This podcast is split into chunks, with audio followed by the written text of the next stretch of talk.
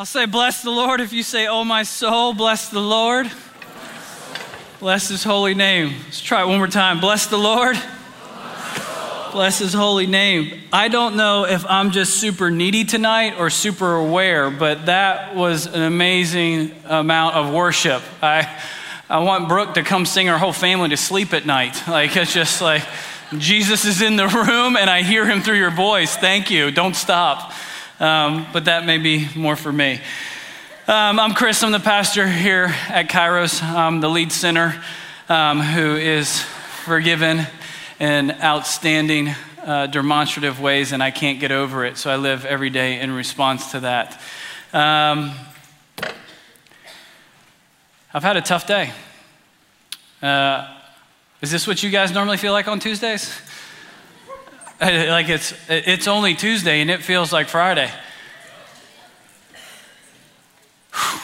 All uh, like I'm not. Don't hear me complaining. It's just uh, it, there's there was a lot going into this month, and it's just getting more and more and more, and I'm becoming more and more fearful about uh, my lack of resources to do what I need to do in my own ability.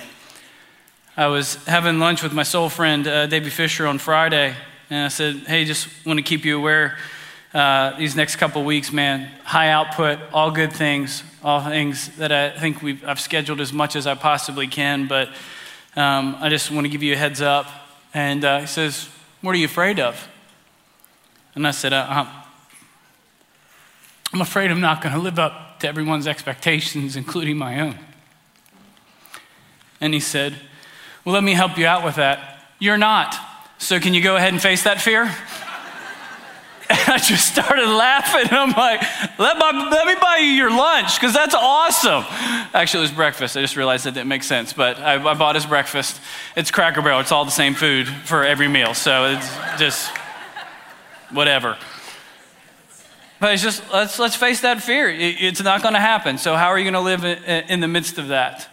um, and just try to figure out how I trust God for manna on the, uh, on the ground. So if you're new with us, this is not normally how I start off a talk with my own personal confession.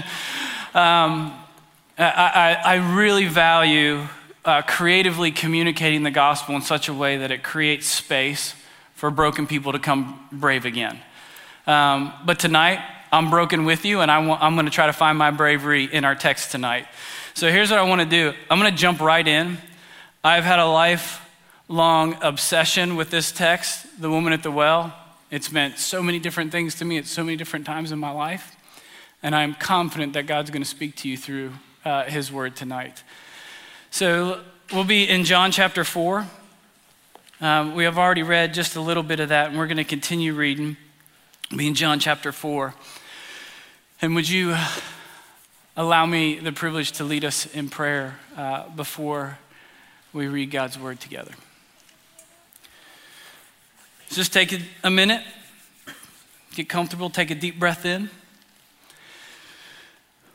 and let it out.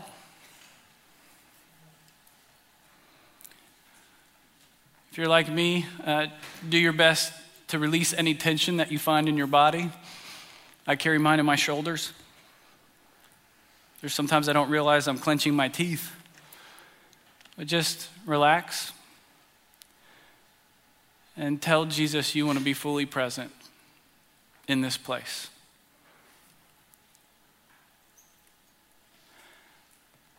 In our text, Jesus is waiting on the, this woman at the well, and I think he's going to be waiting for us. If Jesus were to ask you tonight, child, what's your biggest concern right now? What would you say to him?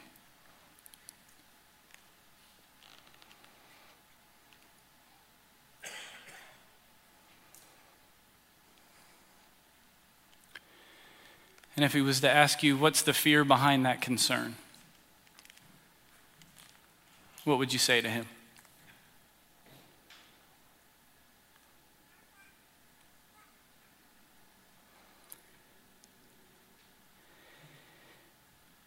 And if he was to ask you, is there anything in your life right now that's hindering you from receiving my love? what would you say to him?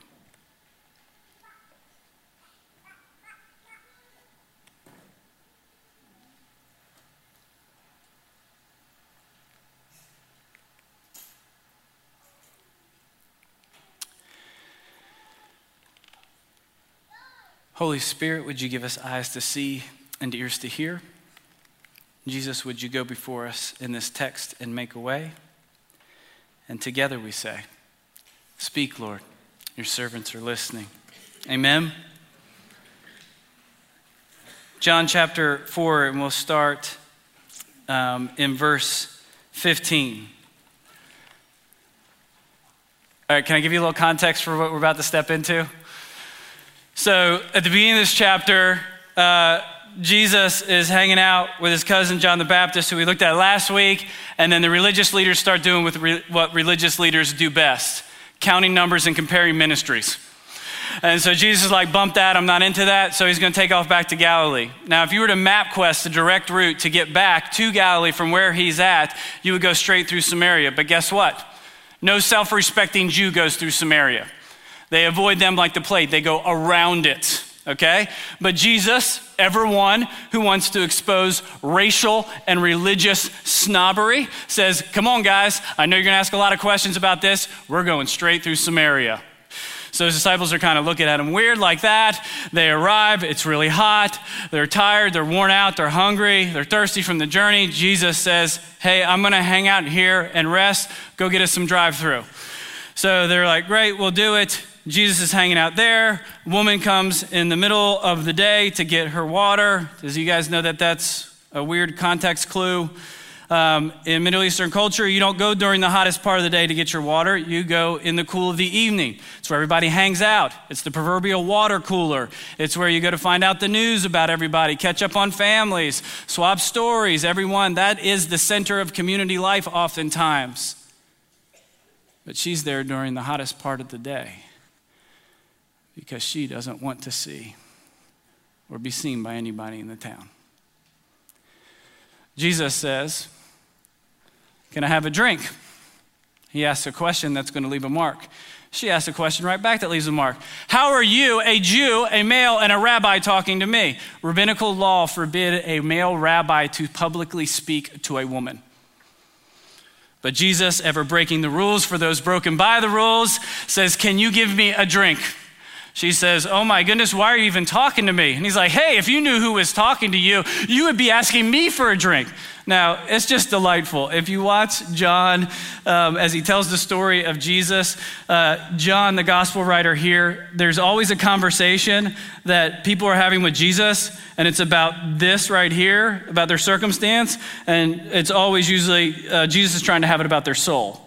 Like there's always this metaphor. John loves double meanings, and so he said, Jesus says to her, I, I would give you living water and you never be thirsty again. Okay? He's going deep with her. She's like, sweet, awesome, Jesus. Yeah, uh, you're going to solve all my problems. You're going to make my life easier, my work easier. I would love a free refill that never runs dry. That's going to make my life 10 times easier. And I can get on with my life now that I've encountered you. Great. I would love that. Well, I think first she asked, How can you even give me that? You don't even have a bucket. Which, by the way, how many of us, when God has ever asked us a question or called us something to, we're asking dumb questions like, well, where's your bucket? I remember the first time the Lord uh, started prompting my heart to go overseas, I'm like, yeah, I don't have money for that. It's like, I heard the Lord go, really? That's your first question? So uh, we all have those like knee jerk reactions, like, yeah, this is why I can't do that. This is why I can't do that. Where's your bucket? he's like, no, no, no, it's, it's living water. And he feels like the conversation, they're kind of going back and forth. Now, watch this. Jesus is about to send a zinger her way. He's going to take it deep real fast. So, uh, Matt and I have been in all day training for something called Crucial Conversations. Um, and it's just, I don't know about you, but I have a tough time addressing conflict. Um, and so it's, hey, when there's high stakes, um, what's the other one, Matt? Opposing opinions and what emotions? I knew I could count on you. He paid so much more attention than I did. Jesus is about to have a crucial conversation, okay? There's opposing opinions, there's gonna be high emotions, and what was the third one again? High stakes, okay, great, thank you. All those things are evident here. So watch this, it's, it, it, it, it's gonna get real, real fast. And listen to the back and forth questions. And uh, I want you to imagine how would you have responded if Jesus said some of these things to you? Hey, He's the most kindly offensive person I've ever read about. so here we go. Are we good? Verse 15. Then the woman said to him, Sir, give me this water that I won't get thirsty and have to keep coming here to draw water. Which is usually our natural response to any good gift God gives us is, hey, how can I use this for my personal benefit? Not what is going to be required of me after you give it to me. Uh oh, not just me. He told her, Go call your husband and come back. I have no husband, she replied. Jesus said, You're right when you said you have no husband. The fact is, you've had five husbands, and the man you have now is not your husband. What you said is quite true. I know we're called to be Jesus. I try to drop something like that, I will get slapped and kicked, punched and beaten, and have deserved every single one of them. What is it about the intensity and kindness of Jesus that when he says those things, it invites more information and trust from people? How is he so full of grace and truth? We usually pick one or the other. So, love what her response is here. Sir, the woman said, I can see you're a prophet. it's great redirection, right? This, she's tough as nails, man. You can't shake her. Um, our fathers worshiped on this mountain, but you Jews claim the place where we must, worship is Jerusalem. Jesus declared, Believe me, woman, the time is coming when you will worship the Father neither on this mountain nor in Jerusalem. You Samaritans worship what you do not know. We worship what we do know, for salvation is from the Jews. Wink, wink, it's me. Yet a time in coming is coming and has now come when true worshipers will worship the Father in spirit and truth, for they are the kind of worshipers the Father seeks.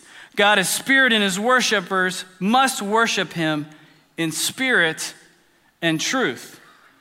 The woman said, I know the Messiah is coming, and when he comes, he'll explain everything to us. Then Jesus declared, I who speak to you am he. I'll say the word of the Lord if you'll say, Thanks be to God. The word of the Lord. So let's break down that critical conversation uh, real quickly. So after he drops the bomb on her about, like, watch this, go call your husband. I don't have a husband, you're right. You have five, and the one you're living with right now is not your husband. Um, I, I want to put some context clues on, on that. First of all, a lot of us fill in our own narrative when it comes to that comment, okay? when in fact, she could have been trapped in levirate marriage or kinsman redeemer. You remember Ruth and Boaz? Where's your Boaz, right? I need my kinsman redeemer, that type of stuff. That was an, a, a way that those people helped provide for the welfare of women after their husbands had, had died. So it is quite possibly that she has gone through five kinsmen redeemers, five family members who had to marry her to take care of her, and each one of those have died. And now that she's on her fifth one, he's like, I ain't marrying you, I'm gonna be dead in two weeks. And she could be a victim of this incredible uh, circumstances. Or it could be what it sounds like, okay? She's yeah, okay? She's just rolling through them, okay? She has a bad reputation, all right? And she's earned it.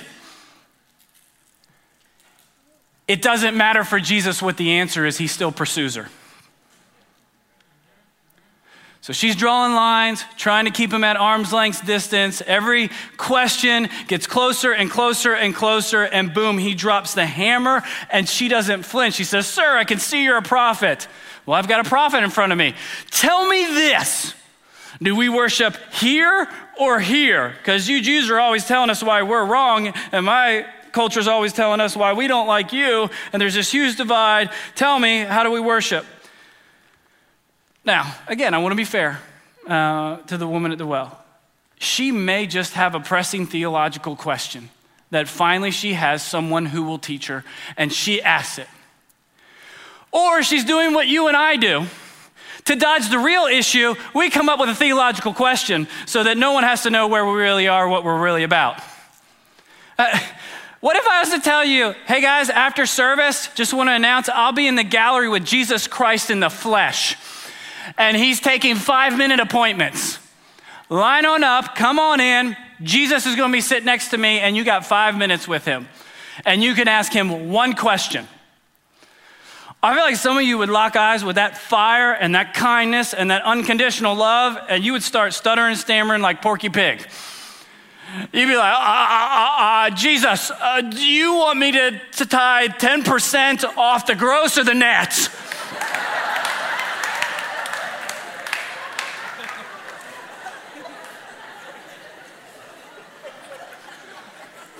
oh my goodness, it's Jesus!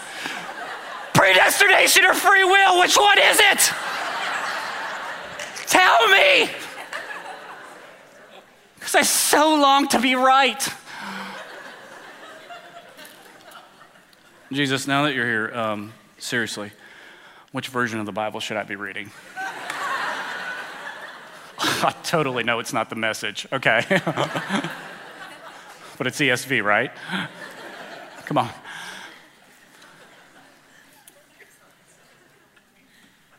I got, you're, you're talking to, you're not talking, you're listening to a man who one of the primary pathways in his spiritual journey was marked by question and theological deep questioning to God. That's not wrong, but it is inadequate when it replaces the real questions of what's going on with your soul. And I want to know if we can stop talking up here when what Jesus is after is really down here. And when we start down here, maybe we'll get both of those things. And so she asks, Hey, do we worship here or there? And she, he's like, Again, let me just raise it. A time's coming when you're not even gonna have to worry about that, okay? Because I'm looking for true worshipers in spirit and in truth. And she just says, I get it. Great. I, and listen to her declaration of faith. Hey, when the Messiah comes, he's gonna explain all this. And then what does Jesus drop on her? The one who stands before you is Him. I'm the Messiah. First person he reveals his messianic identity to in the Gospel of John. What I want you to watch in this conversation, I think this is why some of you drove here tonight. Some of you were thinking about not coming tonight. Some of you were just going, I, I, need to be spending this time doing something else, but for some reason I'm here. Whether that was by good motivations or total work avoidance and responsibility avoidance, either way, God's going to still pursue you and bless you. She goes, every moment in this conversation, she starts drawing a line as to an excuse or a reason, doesn't matter, about why Jesus should not be pursuing her or stepping towards her. She's from the wrong race. She's from the wrong religion. She's in the wrong gender. And she's got the wrong reputation. And every line she draws, Jesus crosses it. Every reason you have in the book tonight that God cannot use you may be the very reason He is going to use you. Every line you draw, every excuse you have, he's stepping over every single one of them and saying, I still pursue you, I still see you, and there is value in you, and I'm going to release you in unspeakable and unthinkable ways for my good and the glory, and for your good and for my glory.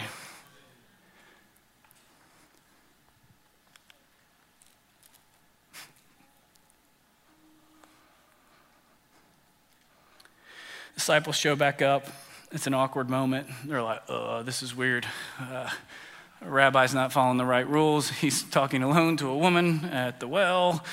Um, our reputations are now in the tank. And then he's like, I don't need to eat. I have food you don't know of. And out of all that, they're like, where, where does, who fed him, huh? the greatest part of this text comes next. Just so we're clear, in the Gospel of John, this woman is the first recorded evangelist. If you go on to read, it says, Many in the town believed because of the word of the woman.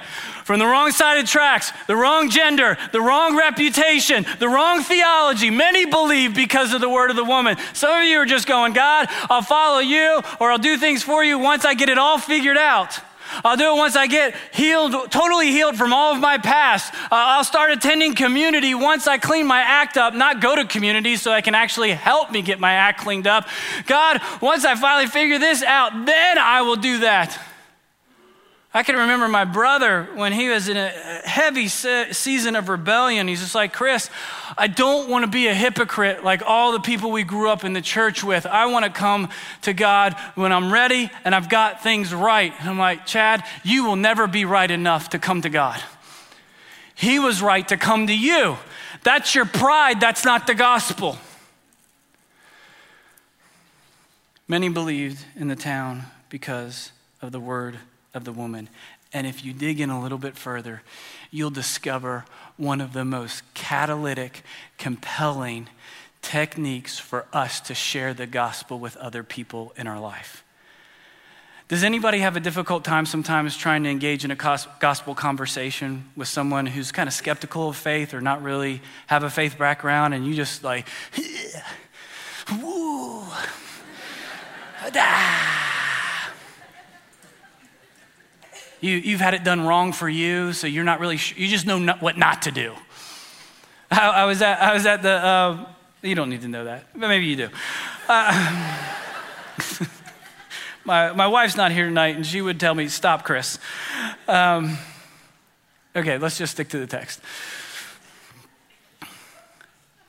Here's her evangelistic technique.